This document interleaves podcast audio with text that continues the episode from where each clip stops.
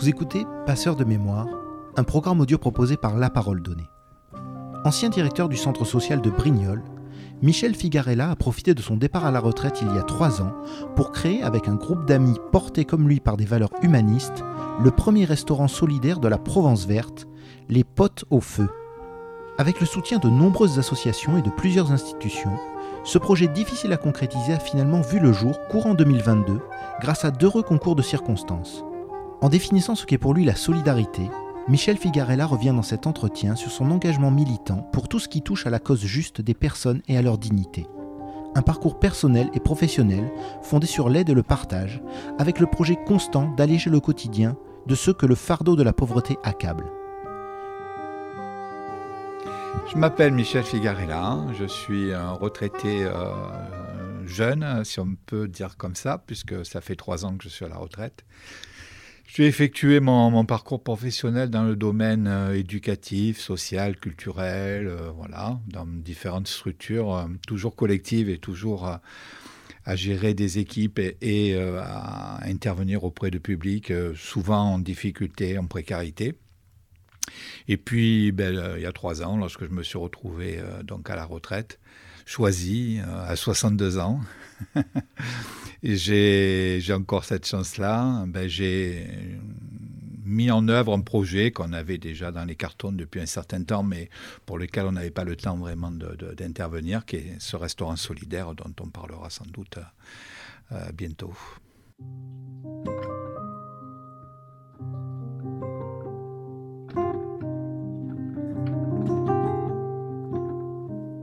La solidarité, c'est très vaste, c'est très varié. C'est toute action qui permet euh, une interaction entre euh, différentes personnes d'un même groupe euh, humain, animal. Il y a beaucoup de solidarité dans le monde animal. Il y a aussi beaucoup de solidarité dans le monde humain et qui permet de faciliter les choses, d'être utile, de pouvoir répondre à des besoins qui parfois ne sont pas euh, résolu par, le collectif et qui permet effectivement euh, aussi de trouver sa place dans la société. Moi, je dirais que c'est une façon d'amener de l'humanité dans la société. De ne pas être seul replié sur ses propres problèmes en ignorant les problèmes des autres mais qu'on ait des problèmes ou non, être en capacité à un moment de pouvoir euh, donner un coup de main, écouter, euh, soutenir, euh, accompagner des personnes qui en ont besoin à un moment de leur vie, parce que à ce moment-là, c'est un moment difficile qu'ils traversent. Lorsque j'étais donc directeur du centre social de, de Brignoles, la maison des initiatives sociales, euh, je travaillais beaucoup avec euh, le foyer des jeunes travailleurs, avec la fondation d'Auteuil. Il se trouvait qu'on menait des actions en commun et voilà, il y avait des, on va dire une accroche, euh, des atomes crochus entre nous qui, qui permettaient de pouvoir envisager autre chose. Et un jour, en buvant le café, on avait dit tiens, ça serait sympa de monter un lieu qui puisse être ouvert à tous, que ce soit des personnes qui soient en précarité ou pas, pour favoriser la mixité, parce que euh, des lieux qui sont réservés à des personnes en précarité, il en existe déjà. Et toujours, ce qu'on regrette dans ces lieux, c'est que justement, les gens restent entre eux et ne côtoient pas d'autres personnes. Voilà. Donc, au départ, on a dit, bon, qu'est-ce qu'on pourrait, qu'est-ce qu'on pourrait créer? Alors, la première idée, ça a été, euh, on voulait monter un café solidaire c'est-à-dire un café euh, où tout le monde pouvait venir avec des prix bas, bien sûr, sans alcool, où en même temps on pouvait euh, lire le journal, euh, jouer à des jeux de société. Il en existe déjà un peu, même dans le territoire varois, il en existe. Et puis, puis en avançant, vous savez ce que c'est, hein, on discute, on, a une vision un peu utopique des choses. On a dit, ben non, finalement, c'est pas grand-chose les gens vont rester cinq minutes, boire un café, vont partir. Finalement, ça va, pas, ça va pas aller au-delà de ça. Et puis petit à petit est venue l'idée d'un restaurant. Alors pourquoi un restaurant? Parce que quand on est pauvre, on cumule, euh, on a tous les malheurs du monde. Euh, d'abord, on est pauvre. Donc on a euh, un regard social sur soi-même et les autres ont un regard social sur, sur les personnes en pauvreté qui n'est pas favorable, évidemment. En plus, ben, comme on n'a on pas d'argent, on a souvent des problèmes de santé. Comme on a des problèmes de santé, on a des problèmes aussi à avoir une vie sociale à peu près euh, qu'on peut souhaiter à tout le monde, quoi, hein, enrichissante, euh, bienveillante, etc. Et on n'a droit à aucun loisir, parce que quand on est pauvre, ben, on doit se, tenir aux simples choses de la vie courante que l'on peut se payer, mais on ne va pas au cinéma, on ne va pas au théâtre, et on va encore moins au restaurant. Donc on s'est dit, on veut lier les, deux choses, c'est-à-dire euh, travailler sur les questions de précarité alimentaire, mais aussi permettre à des personnes de pouvoir avoir une vie sociale digne. Voilà. Se dire, ben aujourd'hui, je suis allé au restaurant, j'ai très peu, je suis sous le seuil, le fameux seuil de pauvreté, mais j'ai eu quand même la capacité aujourd'hui à me payer un restaurant et un vrai restaurant. Un restaurant où je vais être servi, où je vais avoir des plats de qualité, où je vais avoir un vrai menu, entrée, plat, dessert, où on ne va pas me stigmatiser, on ne va pas me demander des papiers pour justifier de, ma demande, etc. De quelque chose de simple, parce que la vie euh, des gens pauvres, elle n'est vraiment pas simple.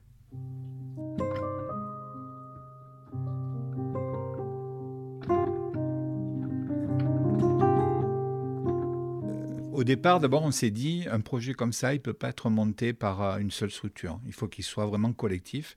Ce qui est rare, hein, parce que même si les associations à Brignoles comme ailleurs ont l'habitude de travailler ensemble, à parfois monter un projet en commun, de là à gérer un équipement en commun, c'est très rare. Je crois que dans le département, on doit être les seuls aujourd'hui. Donc on s'est dit, il faut qu'on soit plusieurs associations qui œuvrent dans la, dans la solidarité, parce qu'on ce sont des associations qui connaissent bien les problèmes des personnes en précarité, qui ont des contacts avec eux et qui donc pourront être aussi euh, des relais d'information, d'accompagnement des personnes au restaurant. Et on a lancé comme ça euh, un petit appel euh, dans la nature, comme une bouteille à la mer. On a eu huit associations de Brignoles qui ont dit Banco, on y va. Donc, euh, ces huit associations, c'est la Fondation d'Auteuil, c'est la Corderie en Provence Verte, c'est le Centre social, c'est la Fédération des centres sociaux, c'est l'association Garrigue, c'est euh, l'école de la deuxième chance, euh, c'est le Secours catholique. Voilà, on a dit on y va, on ne connaît pas ce métier, mais tant pis, on lance l'idée. Et puis est arrivé le Covid comme tout le monde, on a pris un coup sur la tête. Et surtout, on a dit, c'est pas le moment de lancer un projet comme ça. Donc, on a mis tout en stand-by. Et j'avoue que là, on n'était pas très confiant sur l'avenir en disant d'abord, on ne savait pas ce que ça allait donner, hein, comme tout le monde. Euh, on avait du mal à se projeter. Et on se disait, euh, bon, ça va être compliqué cette affaire-là, chacun euh, devant régler ses propres problèmes. honnêtement, on ne pensait pas que le projet prendrait vie. Et puis en septembre 2021, euh, une des associations a participé à une réunion en préfecture et a dit ben oui, nous à Brignoles, on a un projet euh, de monter un restaurant solidaire. Il aurait dit ça comme autre chose. Le lendemain matin, je reçois un coup de fil euh, de, de la préfecture me disant Monsieur Figarella, j'ai appris que oui, oui, oui. Ben, on va vous aider, ouvrez-le.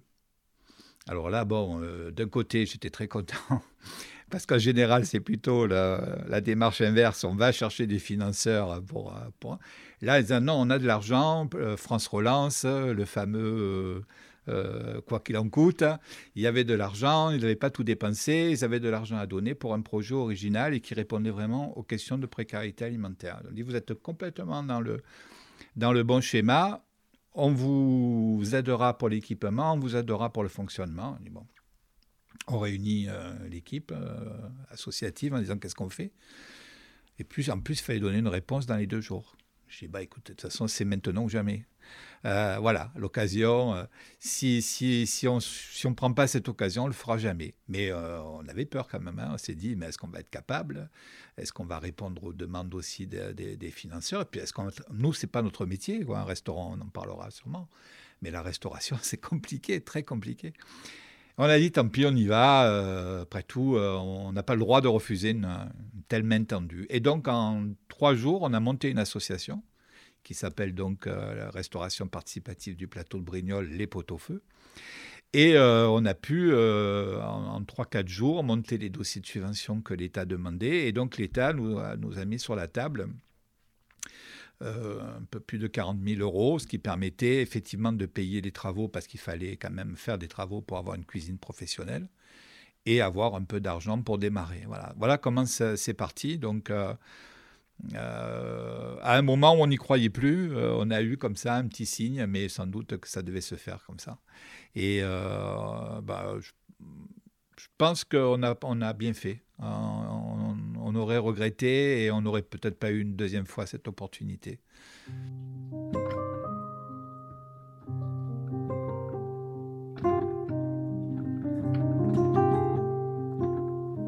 on s'est mis autour d'une table et on a fait un business plan, comme on appelle, hein, euh, euh, avec un échéancier. On a dit on ouvrira en juin 2022. Voilà, c'était notre. On est parti à l'envers. On a dit bon, en, juin 2022, on ouvre. Donc, euh, on a fait tout à, rebours pour pouvoir ouvrir en juin 2022. On n'a pas tout à fait réussi à tenir le délai, mais je dirais pourquoi après. Euh, donc, première, chose, effectivement, euh, s'informer sur tout ce qui touchait à la réglementation euh, de d'une restauration aujourd'hui en France. Et c'est, ce sont des, des, données très compliquées, que ce soit en termes d'hygiène, de sécurité, de confection des repas, de services, etc. Donc on s'est formé. On a vu dans l'équipe qui voulait aller se former pour pouvoir vendre, par exemple, des boissons alcoolisées, même si c'est des, faibles taux d'alcool, du vin, de la bière, etc. Il faut être autorisé pour ça, c'est normal. Donc, on est allé se former, on a obtenu les diplômes. Euh, d'autres personnes qui avaient un peu de métier déjà dans la restauration ont dit, ben nous, euh, on, va, on va former euh, les bénévoles qui vont intervenir dans le restaurant, puisque l'idée dès le départ, c'était qu'on implique un maximum de bénévoles dans le restaurant. Alors, pour deux raisons. Une économique, de toute façon, mais une autre aussi pour dire euh, il faut que dans ce restaurant il y ait une vie, euh, il y ait une vie humaine importante, voilà, et que des gens qui n'ont pas la, qui n'auraient pas aujourd'hui la capacité d'aller travailler dans un restaurant pour différentes raisons, ou parce qu'ils sont à la retraite et qu'ils ont un peu de temps à donner, euh, ou parce qu'ils ont envie de se faire plaisir, puissent venir trouver un terrain comme ça d'application. Donc on a formé les bénévoles au service, comment on sert, on ne sert pas n'importe comment, euh, comment on accueille les gens, euh, comment on fait en sorte d'assurer... On, s'est entraîné entre nous, hein, on s'est fait des repas comme ça. Euh, voilà, là tu, as servi trop vite, là par contre ils ont attendu trop longtemps, etc., etc. Là on ne reste pas derrière eux. Et puis, et puis après, l'idée, c'était quand même de recruter un salarié, un cuisinier, parce que ça, ça nous semblait indispensable d'avoir un cuisinier pour assurer la continuité du service, pour pouvoir euh, gérer les approvisionnements et puis pour pouvoir confectionner les plats. Quoi, hein. Donc, on a eu beaucoup de mal à recruter un cuisinier. Parce qu'aujourd'hui, c'est un métier où il y a beaucoup d'offres d'emploi, mais comme dans beaucoup d'autres métiers d'ailleurs. Hein. Il y a beaucoup d'offres d'emploi et peu de candidats. Et donc, on a eu la chance à la fin de trouver, euh, juste avant l'ouverture, de trouver un cuisinier qui était disponible et qui avait envie euh, de changer de vie. C'est-à-dire, c'était un cuisinier qui travaillait dans la, grande restauration et qui n'avait pas de vie. Alors que chez nous, il trouvait euh, quelque chose de plus humain, de plus sympathique, de plus agréable. Et donc, on a eu de la chance de pouvoir le recruter. Et puis après, il y avait toute la question des travaux aussi. Ben là, on s'est, entouré de compétences, hein, d'architectes, euh, de gens de la mairie qui nous ont donné un bon coup de main aussi pour nous expliquer que ben voilà, la porte, elle ne peut pas être là, euh, la plonge, elle ne peut pas être là. On apprend des choses. Hein. Moi, j'ai appris plein de choses hein, pendant ce temps-là.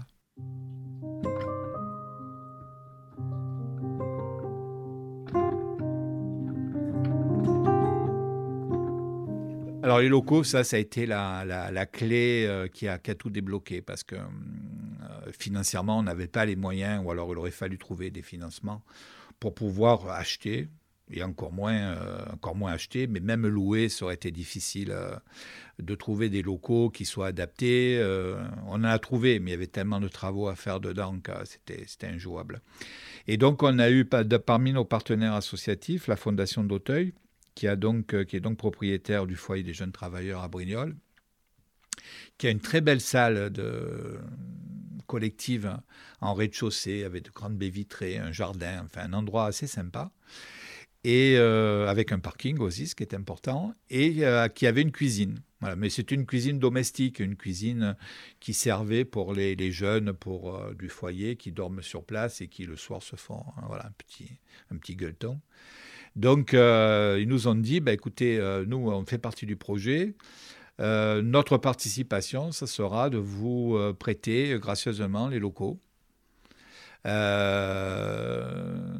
l'eau, l'électricité, donc euh, plein de, le budget s'allégeait beaucoup et surtout dans de bonnes conditions parce que vraiment le lieu est agréable, il est, sympa. Et donc on a pu euh, très vite passer une convention, un bail, euh, voilà, avec la, fondation d'Auteuil, un bail à titre gratuit, mais qui nous permet la condition étant que c'était nous qui prenions en charge les travaux de la cuisine, ce qui est normal, voilà. Mais ce qui nous permet d'avoir un équipement viable, durable, euh, qu'on ne soit pas obligé de négocier tous les six mois et surtout gratuit, quoi, ce, qui, ce qui nous permet d'avoir l'économie qu'on a aujourd'hui. Alors, c'est ouvert le mardi et le jeudi midi, et c'est ouvert un vendredi soir par mois. Le vendredi soir, c'est un peu particulier. Euh, parce qu'on voulait aussi euh, un vendredi soir, les gens ont plus le temps, voilà, hein, pour le côté lien social, c'est plus important. Et le vendredi soir, on a également une animation, c'est-à-dire on peut avoir un petit spectacle de musique, on peut avoir un karaoké, on peut avoir des, tas de choses comme ça qui marchent très bien. Euh, chez nous, c'est ouvert à tout le monde. C'est-à-dire que quel que soit... Euh, parce qu'on a eu par exemple des, des, personnes qui ont dit, mais non, nous, on ne vient pas parce qu'on gagne bien notre vie, donc on ne va pas venir mais au contraire, venez. Parce que c'est la solidarité, c'est ça. C'est quand vous allez venir, que vous allez payer votre repas, vous allez permettre de payer des repas euh, moins chers à d'autres personnes. Ah, on ne savait pas. Alors, du coup, voilà, vous voyez, vous passez un bon moment, vous mangez bien et en même temps, vous avez une action de solidarité. Donc, c'est ouvert à tout le monde. On a. Euh, aujourd'hui, euh, en, pourcentage, on a à peu près 60% de personnes qui qui payent le, plein tarif, on va dire, et puis 40% qui payent le tarif solidaire. Sachant que voilà, notre particularité, c'est de ne pas demander aux gens de justifier euh, leurs conditions. On fait confiance et on pense, euh, bon, l'expérience depuis l'ouverture euh, nous prouve qu'on a bien fait parce qu'il n'y a pas de personnes qui viennent qui trichent. Quoi. Ça n'a pas d'intérêt de venir tricher pour un repas à 14 euros pour un prix plein et 4 euros pour un prix solidaire il n'y a rien à gagner. Quoi, hein. Donc, euh, on a le, taux de, de, repas solidaires qui augmente hein, régulièrement. Au début, le premier mois, c'était 15%. Aujourd'hui, on est pratiquement à 40%. Mais on a aussi des gens qui travaillent euh, sur la zone. On a des gens... Euh, qui ne travaillent pas, qui sont des retraités et qui apprécient le fait d'avoir chez nous une cuisine traditionnelle, c'est-à-dire euh, on a trois, trois principes qui nous tiennent à cœur. C'est un, des produits locaux. Donc on travaille vraiment que sur des circuits courts. Hein. On ne va pas acheter en grande surface euh, des trucs qui viennent de Nouvelle-Zélande. Euh, des produits de saison et zéro gaspillage. C'est-à-dire que le but, euh, c'est pas, c'est pour ça qu'on propose qu'un menu unique, euh, euh, entrée, plat, dessert, qui change tous les jours. Hein. Mais c'est un menu unique pour éviter d'avoir trois, quatre plats et donc du gaspillage obligatoirement. Donc c'est les trois, les trois points forts et qui sont appréciés par les gens qui viennent chez nous parce qu'ils disent, ben, finalement, ça, on n'a plus le temps de le cuisiner. Ou on ne sait pas le cuisiner. On ne sait plus. Une blanquette, euh, par exemple, ou une daube, euh, ben euh, voilà. Puis des fois, il y a beaucoup de gens seuls qui viennent. Donc ils disent, bon, se faire une daube pour quelqu'un tout seul, c'est pas rigolo, quoi. C'est même triste, parfois, de faire ce genre de choses. Voilà, donc on a, on a une cuisine très traditionnelle, cuisinée sur place, faite par un cuistot professionnel, ce qui fait que bon, on a de, on a de bons retours quoi sur la qualité et puis avec de bons produits, hein, surtout de très bons produits frais, donc. Ça permet de faire une bonne cuisine équilibrée. Voilà, quand on sort, on n'a pas faim. Euh, et en général, euh, voilà, moi pour l'instant, c'est pas pour euh, se faire de la fausse publicité, mais j'ai pas eu ni sur Facebook ni en direct de commentaires déplaisants, quoi.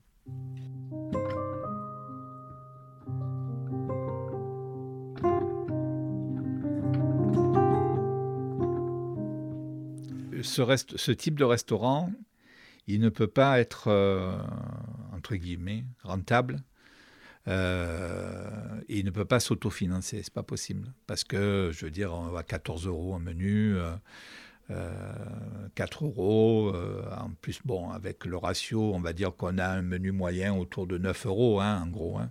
C'est impossible de pouvoir s'autofinancer quand on a un salarié. Si on n'avait pas de salarié, on pourrait, mais c'est pas le but. Donc, il faut être aidé, il faut être soutenu. Alors, d'abord, on est soutenu par le nombre de personnes qui viennent, mais après, on, est, on a essayé aussi de, pense qu'on y est arrivé. On n'a pas encore les, retours définitifs, mais on est allé voir des personnes qui, qui trouvent un intérêt à ce qu'il y ait un restaurant sur ce territoire et en leur demandant, alors on ne demande pas des sommes phénoménales, hein, c'est vraiment des petites aides, mais qui nous permettent d'équilibrer nos budgets. Donc a la caisse de location familiale qui est intéressée parce que la question de la précarité alimentaire, ils en sont en plein dedans. On a vu aussi l'agglomération parce qu'ils travaillent beaucoup sur ces questions-là. Euh, on a vu la mairie aussi, voilà, on a fait plusieurs dossiers, on espère pouvoir... Euh, pouvoir avoir euh, les, quelques milliers d'euros qu'il nous faut pour être tranquille. Mais c'est pas c'est pas c'est pas un, équipement qui peut s'autofinancer, c'est impossible. Hein. Ou alors il faudrait augmenter les prix, mais dans ce cas-là, on serait plus, on serait plus euh, solidaire. L'idée, on a plusieurs, on a beaucoup d'idées encore. Hein. D'abord, c'est de, voilà, d'assurer la pérennité de, de ce restaurant.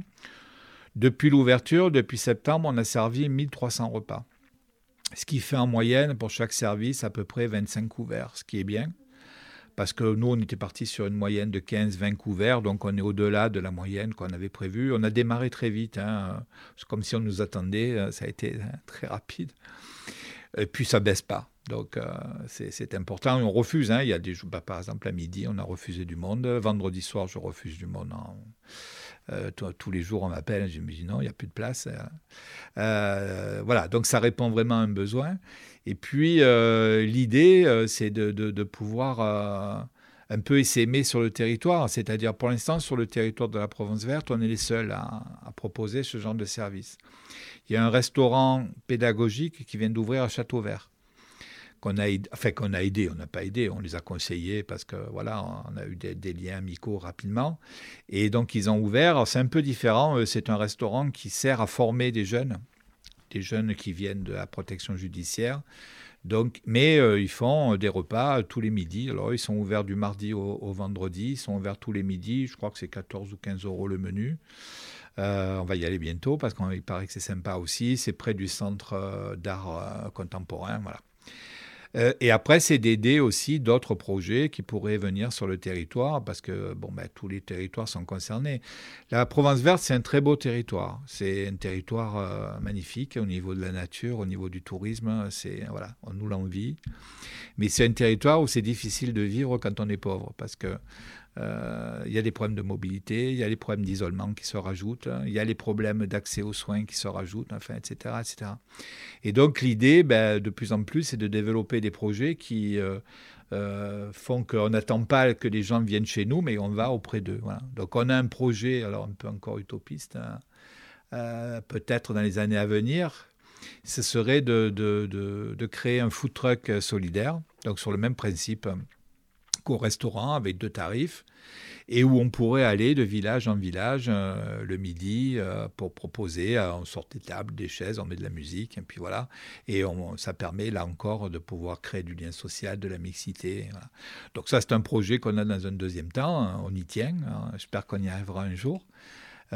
c'est moins compliqué qu'un restaurant, malgré tout, quand même. Mais euh, voilà, et puis peut-être d'autres idées. C'est vrai que vous il y a des épiceries solidaires aussi qui existent, qui, il y a des épiceries itinérantes aujourd'hui. Voilà, il y a beaucoup. On parlait de solidarité il y a quand même, il y a beaucoup de problèmes aujourd'hui dans notre société, mais il y a aussi beaucoup d'actions de solidarité qui sont créées et qui sont souvent euh, à l'initiative d'associations, euh, de personnes qui un jour ont envie d'apporter une réponse à un problème qui est, qui est, qui est visuel, quoi, que l'on voit, que, que l'on sent et, et, pour lesquels euh, on ne peut pas se cacher les yeux.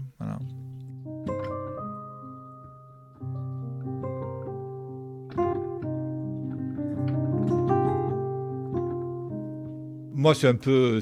Bon, il y a, sûrement une part d'éducation. Hein. Je veux dire, on était une famille d'ouvriers. Hein. Euh, voilà, mon père était ouvrier à, Varmatin à l'époque, à République à l'époque, avant Varmatin, bien avant.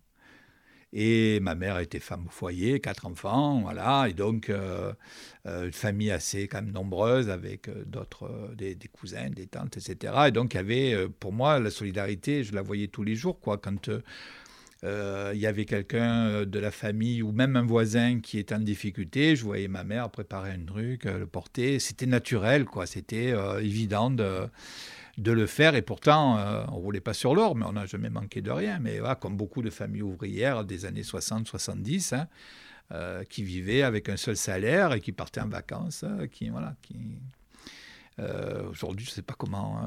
c'est vrai, on a, eu une génération dorée quand même, hein, dans les années 60, 70, jusqu'aux années 80. C'était un, paradis.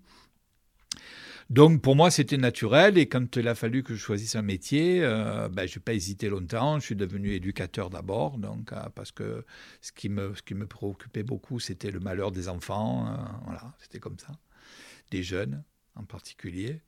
Et puis, et puis, et puis c'est resté tout le temps. et je suis toujours resté dans ce milieu, hein, quoi qu'il en soit. Bon, dans les centres sociaux, on a souvent été confronté à la misère. Et voilà, au-delà des règles, des cadres, euh, on mettait en place de toute façon des actions de solidarité, parce que sinon, euh, même si l'État faisait beaucoup de choses encore à cette époque-là, euh, il manquait toujours quelque chose pour, pour les gens, pour finir la, fameuse fin de mois, pour, pour, pour, subvenir à des besoins pour lesquels ils n'avaient pas les moyens de subvenir. Donc, après, on a, moi, je pense qu'il n'y a, pas de, de, a pas de prédestination. Hein, c'est à partir du moment où on vit en société que, et qu'on a un peu, on va dire, d'empathie pour les gens, euh, je pense que la solidarité, elle est naturelle. Alors, j'en connais des gens qui n'ont pas du tout euh, d'empathie pour les autres et, et qui ne sont pas du tout dans la solidarité, mais je les plains.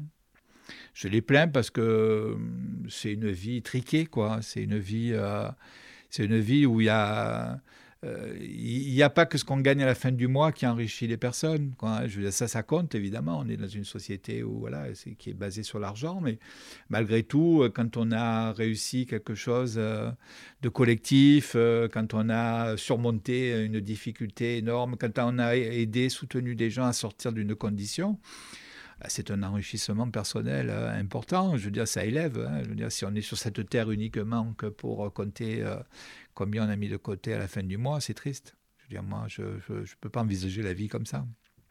Mais je ne suis pas le seul, heureusement. On est dans une société, moi, on, on en parlait avec des amis, j'imagine que demain matin, pour X raisons, alors on fait un peu de la science-fiction, les associations ferment leur euh, boutique. Pour une raison, pour une autre. on en a marre, on ferme tous la boutique. C'est une catastrophe. Mais on l'a vu pendant la crise du Covid.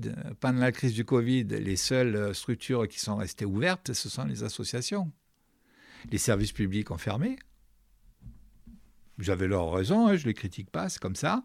Donc les accueils de public étaient fermés, les distributions d'aide étaient fermées. Il fallait tout faire par Internet, mais il y a beaucoup de gens qui ne maîtrisent pas Internet ou qui n'ont pas Internet, qui n'ont pas les moyens d'avoir Internet.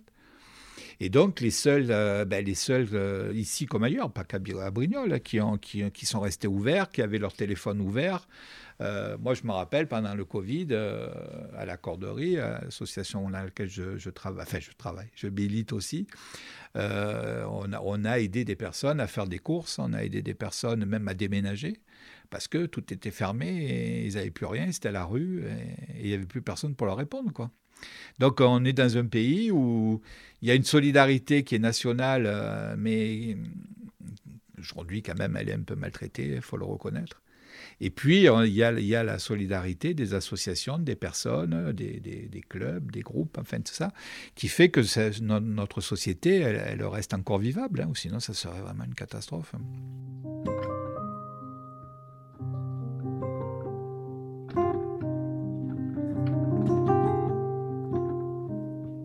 Crois que dans euh, l'anti-solidarité, il y a beaucoup d'ignorance. De, c'est comme pour le racisme, c'est comme pour toutes ces questions-là. Voilà.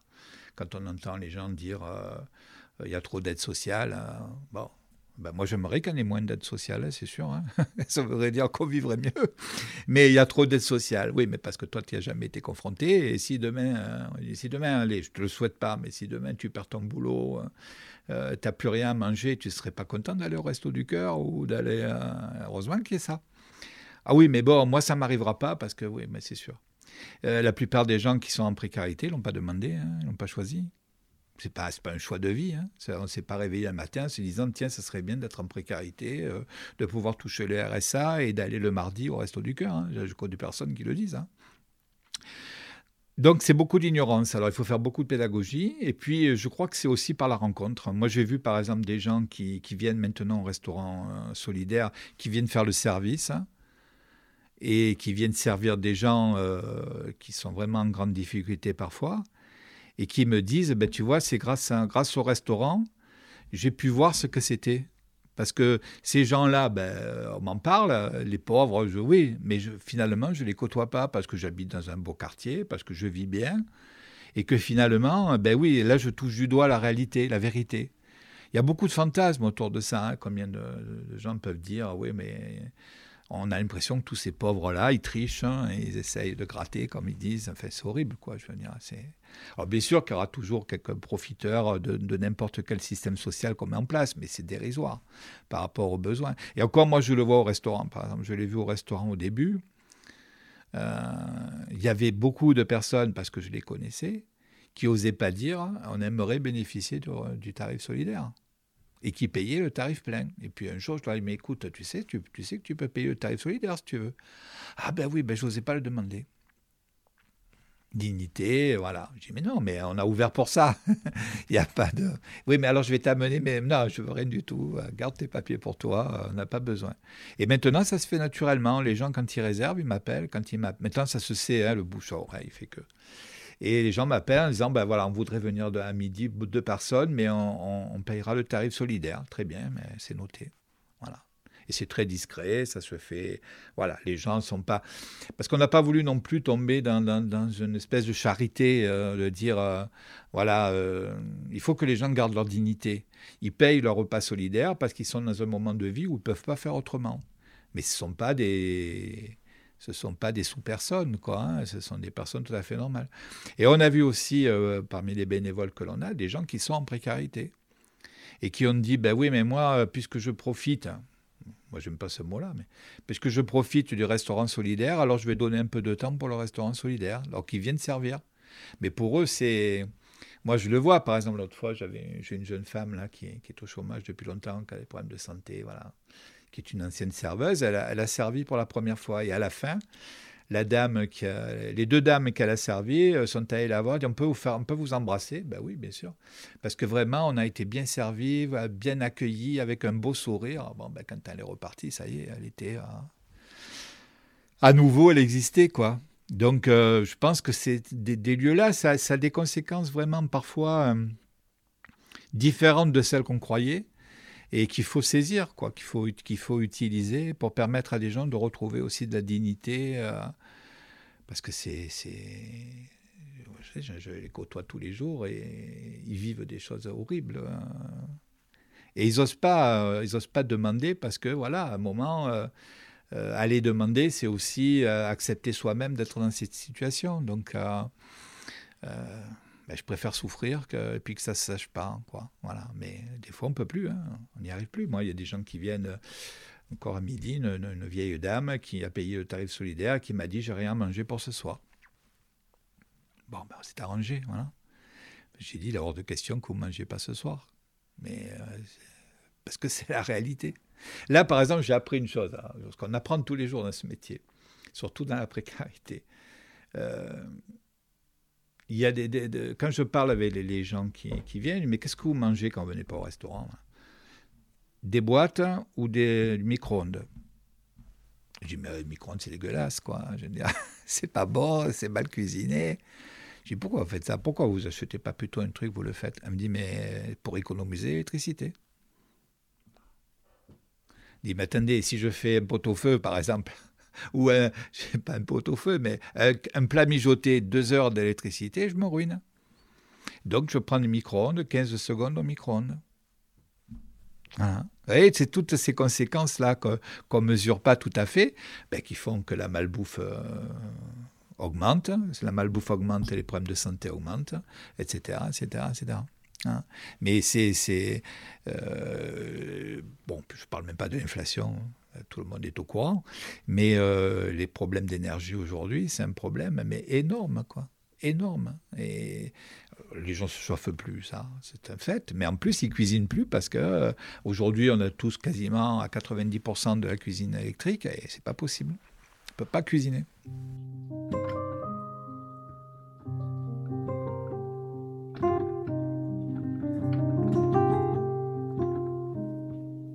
Ben, on la confond souvent avec la charité.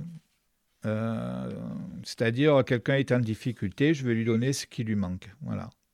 Ça, c'est pour moi, c'est pas. Enfin, c'est bien. Hein, quand quelqu'un, moi, quand j'étais directeur de centre social, quand quelqu'un me disait ce soir, je n'ai pas quelque chose à donner à mes enfants, je n'allais pas lui faire euh, une leçon de budget. Hein. J'allais avec lui au, casino d'à côté, on allait acheter pour qu'ils aient à manger. Euh, voilà, il y avait urgence. Mais euh, en France, la, solidarité, on a quand même eu un président qui a dit que ça coûtait un pognon de dingue. Quoi. Je veux dire, ça c'est énorme. Et puis, euh, c'est souvent considéré comme euh, ben, quelqu'un est en difficulté, je l'aide, voilà, comme dans, le Moyen Âge, on a ces pauvres, voilà, on distribue aux pauvres. C'est nécessaire parfois, mais on n'aide pas les gens à, sortir de leurs conditions en faisant comme ça. Hein. Ils restent, ben, après tout, j'ai besoin de quelque chose, je vais là, on va me donner 50 euros, je vais faire le plein, et puis je reviendrai quand j'ai plus d'argent. Pour moi, la solidarité, c'est la prise en compte vraiment de la personne ou de la situation pour accompagner la personne à trouver des solutions pour sortir de cette euh, situation, pour pas que toute sa vie, elle soit en situation d'être euh, aidée euh, par de l'argent ou par des colis ou par je ne sais pas trop quoi. C'est vraiment. D'ailleurs, aujourd'hui, quand moi je travaille beaucoup avec les Restos du Cœur, avec des, associations comme ça, ils disent notre problème numéro un aujourd'hui, c'est de faire en sorte que les gens ne s'ancrent pas dans cette situation et sortent le plus vite possible de cette situation. C'est-à-dire que ce n'est pas une vie d'être au resto du cœur toute sa vie. Maintenant, si tu n'as pas le choix, ben, tu auras au moins de quoi manger. Mais Et puis après, la solidarité au niveau, on va dire, étatique, le problème, c'est qu'elle est basée sur quelque chose dont les, gens ont horreur, c'est l'impôt. Euh, effectivement, c'est grâce aux impôts que l'on paye. Alors, bien sûr, on a toujours l'impression qu'on en paye trop. Hein. Moi, le premier, quand je reçois ma fête d'impôt, je ne suis pas content. Mais euh, c'est grâce à ces impôts qu'effectivement tous les, tous les systèmes sociaux qui existent ou qui ont existé euh, depuis la fin de la Seconde Guerre mondiale, hein, le Conseil national de la résistance, c'est une, période fabuleuse hein, et qui a mis en place la sécurité sociale, le chômage, enfin bon, euh, l'accès aux soins, l'accès aux loisirs, bon. Et, mais ça, ça se paye. Donc, ce sont des impôts. Et aujourd'hui, depuis, enfin aujourd'hui, pas aujourd'hui, depuis 20, 30 ans, on a euh, une politique générale euh, très libérale qui, dit euh, on va baisser les impôts. Alors on baisse les impôts, bien sûr. Alors moi, quand on m'a retiré la taxe d'habitation, j'étais content, hein, j'ai gagné 600 euros. Mais en même temps, qu'est-ce que ça m'a coûté ça? Parce que quand on m'enlève 600 euros, ça veut dire qu'il y a obligatoirement des contreparties, moins de services publics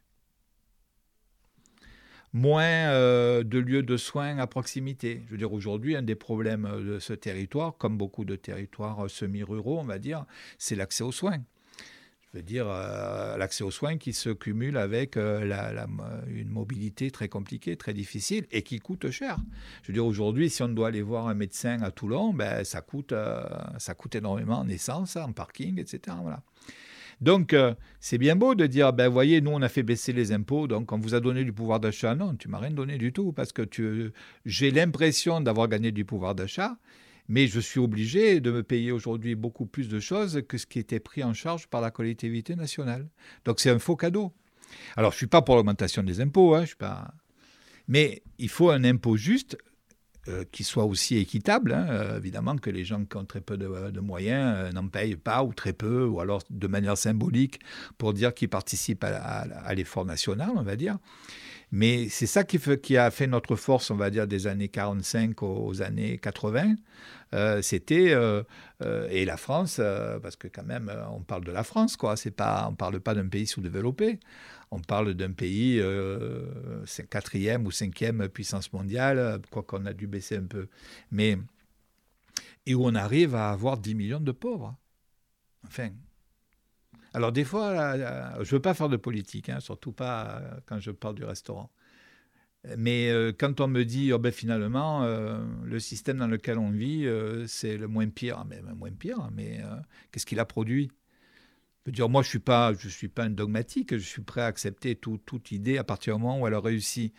Mais ce système-là, il a quand même produit euh, X millions de chômeurs, aujourd'hui 10 millions de pauvres dans un pays comme la France, qui est considéré comme un pays riche. Et où, euh, pour, que, pour calmer euh, un petit peu la colère. De temps en temps, on donne des chèques, mais c'est dérisoire. quoi. C'est pas avec un chèque de 100 euros qu'on va se payer le chauffage pendant tout l'hiver. C'est pas possible. Donc, euh, je pense qu'il y a. Et du coup, ça développe des solidarités à côté. Donc, on a de plus en plus, effectivement, d'actions de solidarité pour pallier ça. Je trouve qu'il faudrait retrouver un peu un équilibre, quoi, parce que quand même, la force de l'État, c'est pas rien. Quand aujourd'hui, euh, on n'a plus que des plateformes, on n'a plus de rendez-vous dans les services publics et qu'il faut téléphoner euh, sur des. Enfin, on a fait des sketchs hein, là-dessus. Voilà, c'est pas. Je trouve pas que ce soit normal. On n'est pas une société, on va dire, en bonne santé. Mais c'est dû au choix, au choix et aux politiques qu'on a menées depuis, oui, une trentaine d'années, hein, et quels que soient les partis d'ailleurs. Donc, euh, peut-être qu'à un moment, on aura un petit sursaut. On est dans une phase creuse, je pense, au niveau de, la solidarité, du vivre ensemble, hein, tout simplement.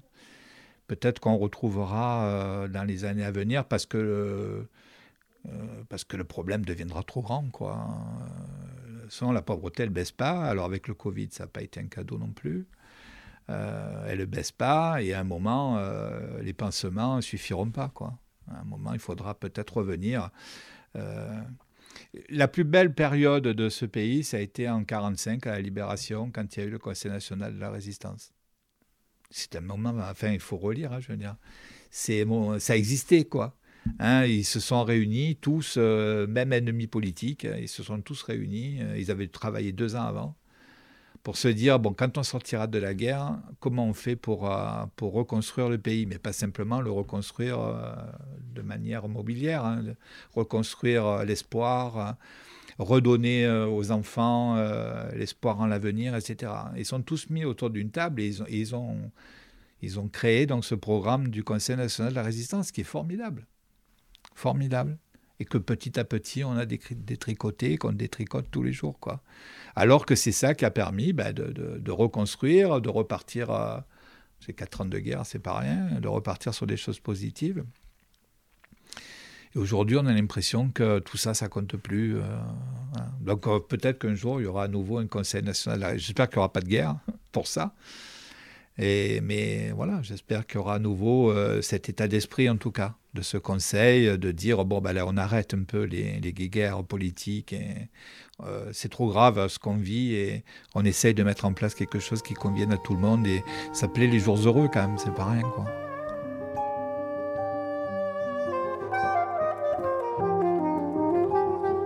Merci d'avoir écouté cet épisode de La Parole Donnée. Vous pouvez nous suivre sur notre site et nos réseaux sociaux et nous soutenir via notre page Tipeee. À la semaine prochaine!